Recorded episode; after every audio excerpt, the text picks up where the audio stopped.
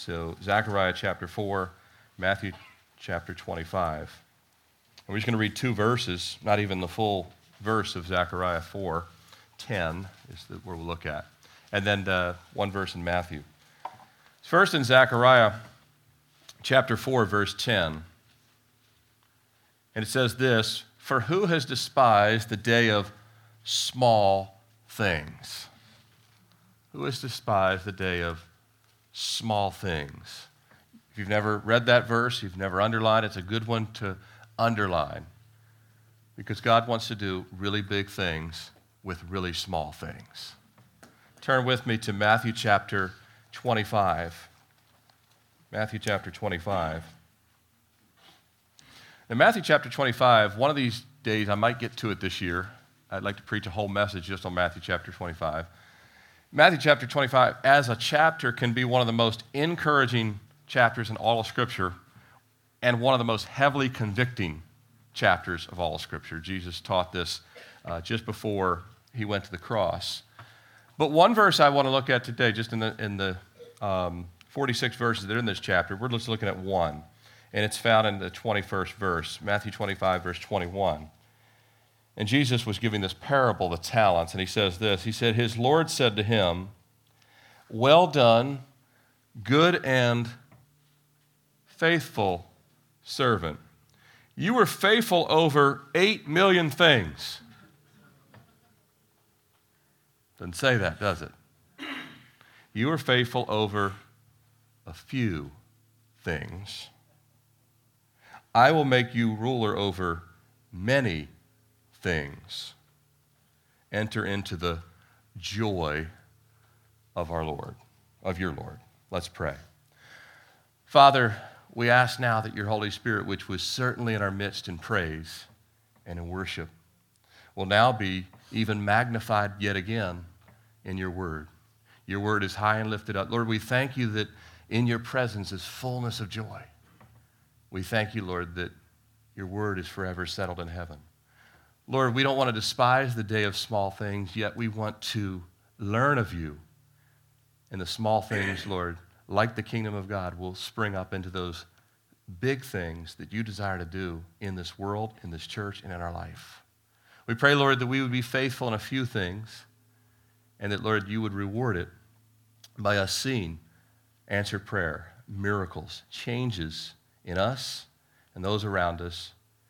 We pray now, Lord, as we bow, we want to pray, Lord, for revival in our country. We pray, Lord, that you'd revive our nation, that it would start in the body of Christ. You'd pour out revival on this church, the churches in Richmond and Virginia and across the country and around the world. We pray, Lord, that uh, you would speak to our leaders, but you'd also speak, Lord, just to the neighbors that are beside us, our coworkers, family members that are still lost. We lift up our persecuted brothers and sisters this morning, Lord, that they would remain faithful to the end, that you deliver them out of dark and difficult places. We pray your spirit, Lord, uh, would be moving in every pulpit in America today and around the world. We ask these things in your name. Amen. I just combined our revival prayer, so just so you know, that was a package deal. If you thought I forgot, I did forget. And the Lord reminded me in the middle of the prayer, said, and you know, this is the cool thing about God. He says, you can, you can do this right now. You don't have to, you don't have to stop anything. That was a sincere addition. But um, these passages, God wants to encourage us in these things. As I mentioned, um, you know, it, a lot of people will make resolutions and they'll look back and and feel pretty defeated later on that most of them weren't kept. And what the Lord wants us to do is not to make resolutions per se, but surrender. Surrender these things. God's already told us what they are. We don't have to make them up either. We don't have to, like, I wonder what I could come up with that I could keep. But just say, Lord says, no, these are the few things I've already told you.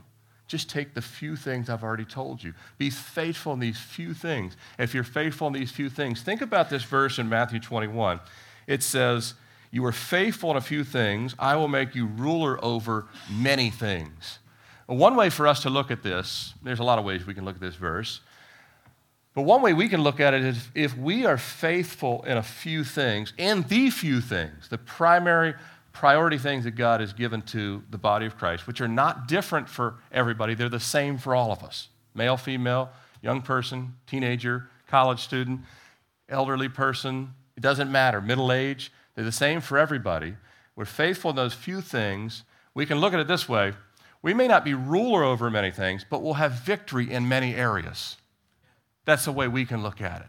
We will have victory in many areas. But it's interesting that faithful in a few things results in victory over many things that seemingly have nothing to do with the original faithful things. Isn't that strange? That the areas that God calls us to be faithful in actually have an overflow effect to areas that I, I learned this so much in my life the longer I'm saved that the things God calls me to be faithful over here result in joy over here, which seems to be not connected to this faithful thing over here. But in the spiritual realm, it's all connected. It's all connected. And so God wants us to really just say, Lord, these are the few things you've given me. They're small and I want to follow them. And I just want to be surrendered to them. And we ask the Holy Spirit's help. And you can see the title uh, of our time of the Word today Small Things, Big Difference. And God is telling us that if we focus on and will be faithful in a few things, the few things He says the few things he says are important. Not that our flesh says important, not that the world tells us is important, not that everyone in our neighborhood says important. The things that God says are important, we'll see him move mountains in our life. We'll see him move mountains in this church. We'll see him move mountains in this community and in the lives all around us and, in fact, around the world. A small group of believers after the resurrection of Jesus, just a small little group of believers that said, Lord, what do you want us to do? He said, Go wait and pray. They said, okay. Is there, can you give us more details than that? Go wait and pray. Any more details? Go wait and pray. All right. Do you want us to brainstorm? Do you want us to whiteboard? Do you want us to do anything else? No. Do you want us to write a book? Do you want us to write 10 books? Do you want us to build a Lifeway store and do all this stuff? I'm not, I'm not down on that. I like, I've told you before, I like Lifeway and all these things. But that's, God gave them a small little marching order. Just go, wait, and pray. The Holy Spirit would come down and explode upon them if they would do that small little thing. And they did. They did that, and Jesus touched them, and He touched the world through them, and He's still touching the world through us. And they were filled, yes, they were absolutely filled with the Holy Spirit because you couldn't just do the little things Jesus said without the help of the Holy Spirit. But the activation of the Holy Spirit was that they followed the first small steps. Does that make sense? It's like a circle. It's hard to tell where the starting point is, but we know it's all connected. You have to do the little steps, but you need the Holy Spirit's help in those small steps.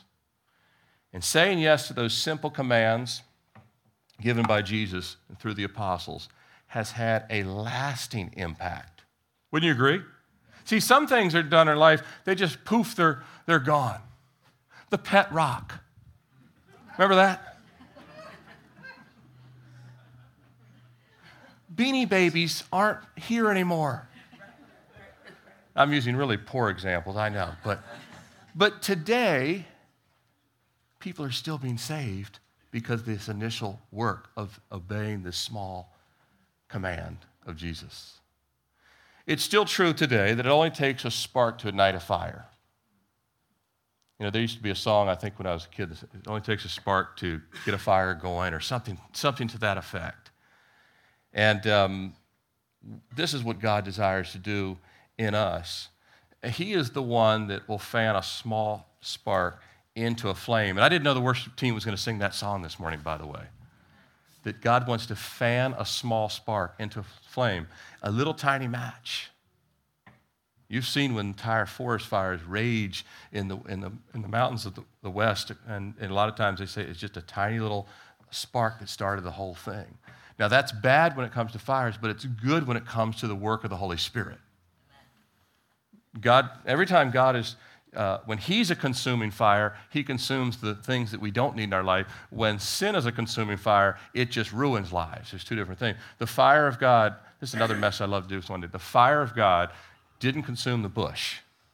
It didn't consume Shadrach, Meshach, and Abednego. Throughout the scriptures, the fiery chariot didn't consume uh, Elijah the prophet. So the fire of God is a good thing, and He wants to take this little spark in our life and He wants to fan it into this flame that we saw with the early church and that God wants to do yet again in us. Now, small is a theme in the Bible. How many of you noticed small a lot of times in the Bible? Maybe you didn't pay much attention to it when you think about it. Small is very often the theme in God's stories throughout the Bible. Now, you think about uh, the first small starts with Adam and Eve. Tiny little family. Today, look, there's what is it, six billion people on planet Earth. Started with one little couple. And here we have today people from tribes and nations and tongues, and every continent of the world is occupied. Even there's a few crazy scientists in Antarctica. Why they live there, I have no idea. But anyway. And then we have, after that, Noah and his family. He only had three sons, but from that family becomes the world is repopulated again with a small little family. They were the only people saved from absolute destruction. You think it's bad today. There's only one righteous family on the entire earth at that time. One. We got way more than one righteous family, and just in Calvary Chapel of Richmond, praise the Lord for that. But that small little family, and really Noah's faith alone, basically, one little, one little heart of faith saved the world. Then Israel as a nation, small. Matter of fact, in the book of Jeremiah, it says, Jeremiah 49, 15, For indeed I will make you small among the nations. Even, it also says despised among the nations. So not only is Israel small, but even to this day, the nation is despised. If you watch the news, you'll know this is still the case. Small and despised. Gideon's army, God said it was too big, made it real small. Matter of fact, they didn't even end up doing anything. God wins the whole battle. You have David against Goliath. You get all these mighty men of war, but this small teenage boy is the one that arrives on the scene and says, I, I think, uh, what's your weaponry? Uh, these little small stones. Small guy, small weapons. In the New Testament, we see things. The birthplace of Jesus, Bethlehem, was small, one of the smallest of villages. I mean, in fact, you, the least in the area of Judah, the scriptures say. Small, little tiny peasant family, small, would come the Savior of the world. Matter of fact, Jesus compared the coming of his kingdom to a tiny little mustard seed, paper, thin as a paper, uh, as a slice of paper, that it would expand. And he would, it would do this again and again, like, you know, the, the fish and loaves. Boy only has a couple of fish and loaves, comes to Jesus. Jesus said, This is all I need. He didn't even need that much. The widow with her mites, smallest amount put into the offering, Jesus said she gave more than anybody else. So again and again, and we can look at this all through Scripture, God focuses that small things have a massive impact in the economy of God. What we want to look at this morning is, though, is what God wants to do through small changes or small steps in our life individually. But again, we're not just individuals. You and I are made up of trillions of cells, which are individual cells, but they act as a collective ecosystem of our body. And in this church, even though each of you have an individual walk with Jesus, your individual walk, your family's walk, is all connected to the overall health of the body. And the healthier we are, the more God will say, I can use you and expand your impact as he did with the early church. Not for our glory, but that souls would be saved, that lives would be changed, and that people would become disciples of Jesus Christ. And when they become, then their kids can get saved, and then their cousins can get saved, and relatives can get saved, and so on and so forth. But we don't have to work this up. We simply have to follow the simple steps that the Lord has given us. Isn't that great to know? Like, it would be stressful to think, how are we going to reach the entire world? And God says, You don't have to. You follow my steps to the Holy Spirit through me, it'll happen. We want to take a look at these small steps this morning. And hopefully, as you go through 2017, you've got 11 months left. This month is in the can now, within two days, uh, three days, whatever it is. Uh, I think February 1st is Wednesday, right? So this month is almost in the books, but we have 11 months to all take small steps. I'm growing, Lord, but I still have to take small steps. I don't care how long you've been saved, you still have to take small steps. Paul had been saved and he said he hadn't yet arrived. If he hadn't arrived, we haven't arrived. He had done a lot. Moses was called into the ministry at the age of 80. He didn't know he had to take a lot of small steps for 40 years, right? 40 years through the desert, small step after small step after small step after small step. I, um, I stood, my favorite movie, although we know where to mute little parts of it, is still What About Bob? Remember Baby Stepping? Bill Murray's like my favorite, you know, so uh, baby stepping to the door, baby stepping down. That, but there is some truth to this that God says, if you don't take baby steps, you'll never see any progress.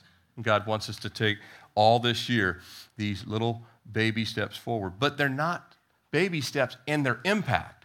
They're only baby steps in the way we first think about it, but then we look back and we say, wow, these small steps are actually rather important. Well, one of the things that we uh, saw in Acts chapter 2 last week was that in the core, I, I outlined 15 things that we could observe in verses 40 through 47 that the early church would demonstrate as the power of the Holy Spirit working through the early church. But the core of those 15 were three. And I didn't have time to even drill down on that, but here was the core of the three the Word of God, which was called the Apostles' Doctrine. We talked about this in our Friday night fellowship for those who went to one of the uh, locations Friday night. The Word of God, fellowship, and prayer. Those three things the Word of God, fellowship, and prayer. And that also said the breaking of bread, which includes communion, but that takes place under fellowship anyway. So you can kind of combine the two. You can break them out for you know, deeper detail. But if you were to focus on three things that will transform any church, any family, anyone committed to Christ, the Word of God, fellowship, and prayer. That's what they started. It said that, that that was what Luke opens up with when he says, This is what they remain steadfastly in. Right? It doesn't say that they remain steadfastly in some other method of man word, fellowship, and prayer. Now, it, now, today, we might say, well, some ministries might today say, that seems too simple. There's got to be something better than that. But it won't work. It won't grow real roots it won't really take and root a body of Christ and a body of believers. We won't see it last and stand the test of time. We won't see it expand and multiply with more disciples. This is the only way there is. God said you can, you can read Acts 20 years from now and it'll still be the same verses. God is the same yesterday, today, and forever. So the small steps of obedience, the first thing, and some of these maybe everyone here has done, and some of these uh, well, I wouldn't say everyone, but I would say most of you have probably done these, but we want to look at them anyway because they're the foundational thing. When it's, we want to start with first small steps of obedience. We're going to look at four areas. The first one is small steps of obedience. The first one, and this goes back to Acts chapter 2. I don't have time to turn there this morning, but go back and read verses 40 to 47. The first one is they immediately after got, getting saved get, did what? They got baptized. If you haven't been baptized and you need to be baptized, come to myself or Pastor Randy, we will schedule a baptism as quickly as we possibly can get one on the calendar, even if it's just one person. That's our commitment to you. If you've never been water baptized, you need to be, because Jesus said to go into all the world and make disciples, baptizing them. Now, you're not saved because of baptism, but it is the initial step in growing as a believer. It activates God's blessing on our life. Who doesn't need God's blessing on their life? We all do. And if, we, if we're out of the gate, we're resisting the very first thing Jesus said, we're in a holding pattern right out of the gate. Right? So the first thing we have to do is to be water baptized. This is what the early church did. So we, as people come to Christ this year, we're going to believe people are going to come to Christ this year. How about that? And not when. As people come to Christ this year, we want to tell them, hey, as soon as you can, we need to get you baptized. I think we've waited too long at times. I'm speaking to me. I'm I part of the problem with that. Go back to the old ways and just say, Lord, what did, how did you do it before? Let's do it exactly the way they did it. Don't deviate a little bit. Do it exactly the way the apostle said it. Peter would say, Well done. He was the first pastor of the church. He'd say, Now you're getting, now you're kind of catching on here. Be baptized. Second thing, come to church and make it a priority. Coming to church in America has been declining for about 20 years. Everything has become more important than coming to church to many people. Not to all of you. I'm not, if this doesn't apply to you, then just point to the person beside you. Now, they'll love that. Um, I'm only kidding. Don't point to anybody. But going to church is not a routine thing uh, anymore. It's become even less and less in the body of Christ. And God doesn't want this to be some legalistic thing, but the scriptures are clear on this. The, the, early test, the early church, they gathered a lot, a lot more than we do. Now, part of that, we have to understand, Jerusalem was a tight knit. It'd be like living in a row houses in Brooklyn, right? The brownstones are side by side and things like that. We don't live as much like that anymore. Some apartment complex, some condos, not like that. In this room, some of you live in Goochland County, some of you live in Amelia County, some of you live in Chester, some of you live in Powhatan, some of you live in the city, some of you live on the West End. It's all spread out. I get that. It's, it's the mobility of society today, which is different than any time in world history. Daniel, by the way, prophesied that this would be the case. People would run to and fro easily in the end days, which we do. I'm just going to zip over to short pump. They didn't do that back then, right? You know, that was like a long donkey ride, you know, so they didn't do that. Didn't zip over there. Gotta hit Trader Joe's. No, you know. They should really build a Trader Joe's on this side. But that's a total digression of the message. But making, making church a priority, you have to make it a priority. This is just a surrender. This isn't a resolution. It's just a surrender to Christ. Say, Lord, this is what you designed. And a couple of focus areas. Not only do we absolutely have to sit under the Word of God, by the way, when I preach, I'm sitting under it too. I'm actually more accountable for everything I say than you are. Because God says, You said it, now are you going to do it? I said, I didn't say it. I only said what you said. But you got to say it more than once, so you're really accountable. Hebrews 10 25 says, Not forsaking the assembling of ourselves together, as is the manner of some, and is really the manner of many today, but exhorting one another, and even so much more as you see the day approaching. What day? The day of the return of Christ. He's going to say, Why did you stop gathering? Why did you take Acts chapter 2 out of your mind? They were gathering, and now they're not. I was reading something this week, a, a blog that was written a few years ago by another pastor, a guy I, I, I respect he is really godly. He's helped uh, a, lot of blogs that he's written for pastors, but he said one thing that immediately the Spirit told me do not accept that. Even though, I, I again, good, godly man. I think today in our modern society, we try and come up with things that we think are going to help, and the Bible says, no, no, no. That's, that's, that's your thinking. In other words, we, we see what God did before, but we say, well, He probably wants us to tweak this today. And here's what it was. In a list of things that said to re energize the church in America, one of the ones that he said, as far as making the church more effective in reaching people, was to stop midweek programming. In other words, no more Wednesday night services, stop midweek programming, and just kind of get rid of as much stuff in the middle of the week as you possibly could allowing people to be more involved in whether it be Little League or um, you know, civic clubs so they can know and get to know unsaved people in the community, and therefore, when they're in the community, they can help better reach the community. Now, that actually, part of that equation is totally true. We have to be in the world, but not of the world. There's no way we're going to reach unsaved people if we never talk to unsaved people. But here was the, here was the, here was the tricky piece of that that I, the Holy Spirit just pricked my heart and said, do not receive this. Pastor Chuck in Calvary Chapel years ago set up two services, basically Sunday and Wednesday night. They exploded. Why? Because the early church did the same thing. On one hand, as they gathered together more often, some people would say, well, that would make you very um, inwardly focused. So therefore, you're probably not touching unsaved people. But yet the reverse was true in the early church. They had people added to the church daily. How is this possible?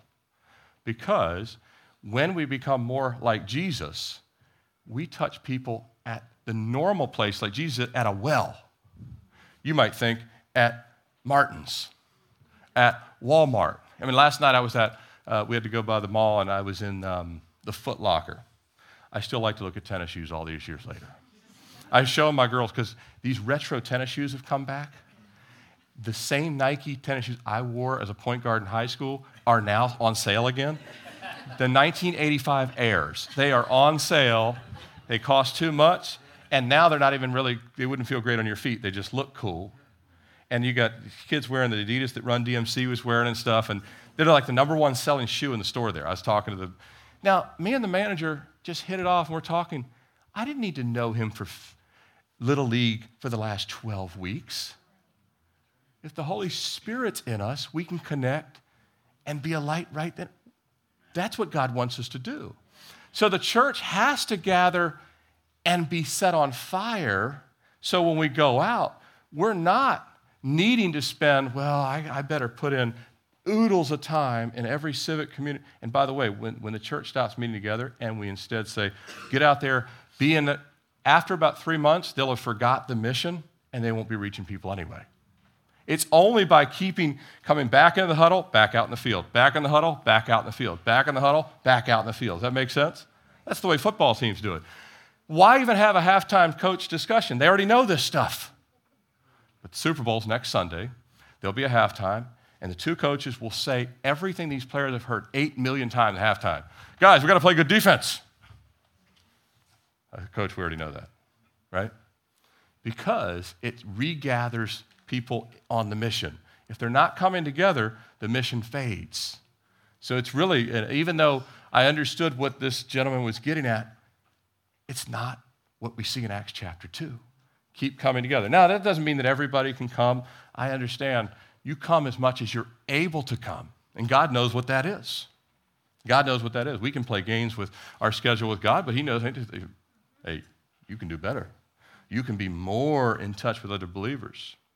So make it a priority. Get into fellowship. Now, this is uh, related to getting into uh, getting in, making church priority.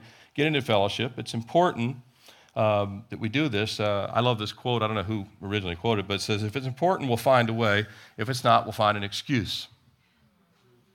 If it's important, we'll find a way. If it's not, we'll find an excuse.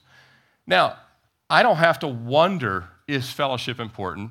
It's one of the three primary things that the early church was given to by Jesus and the apostles. So if you say, I've not found time for fellowship yet, I'm telling you, you will never see, you'll never see the full uh, range of victory God wants to do in your life until you say, Yes, Lord, I surrender to fellowship. You'll see some little, you, you, you tiny little, you, but you know, when I was down in Florida a few, uh, back in November, there was this one orange tree. I took a picture of it. It was loaded with oranges. I mean, just, it didn't look like there was a branch left that didn't have an orange. And they were bright, bright orange, and it was just beautiful. And I was like, that's the way God wants each tree of us to be, right? But if it wasn't getting soil, and it wasn't in the right light, and it wasn't getting any type of nutrients, one little tiny speck of an orange isn't much. And so fellowship is very important. We may not feel that we need fellowship.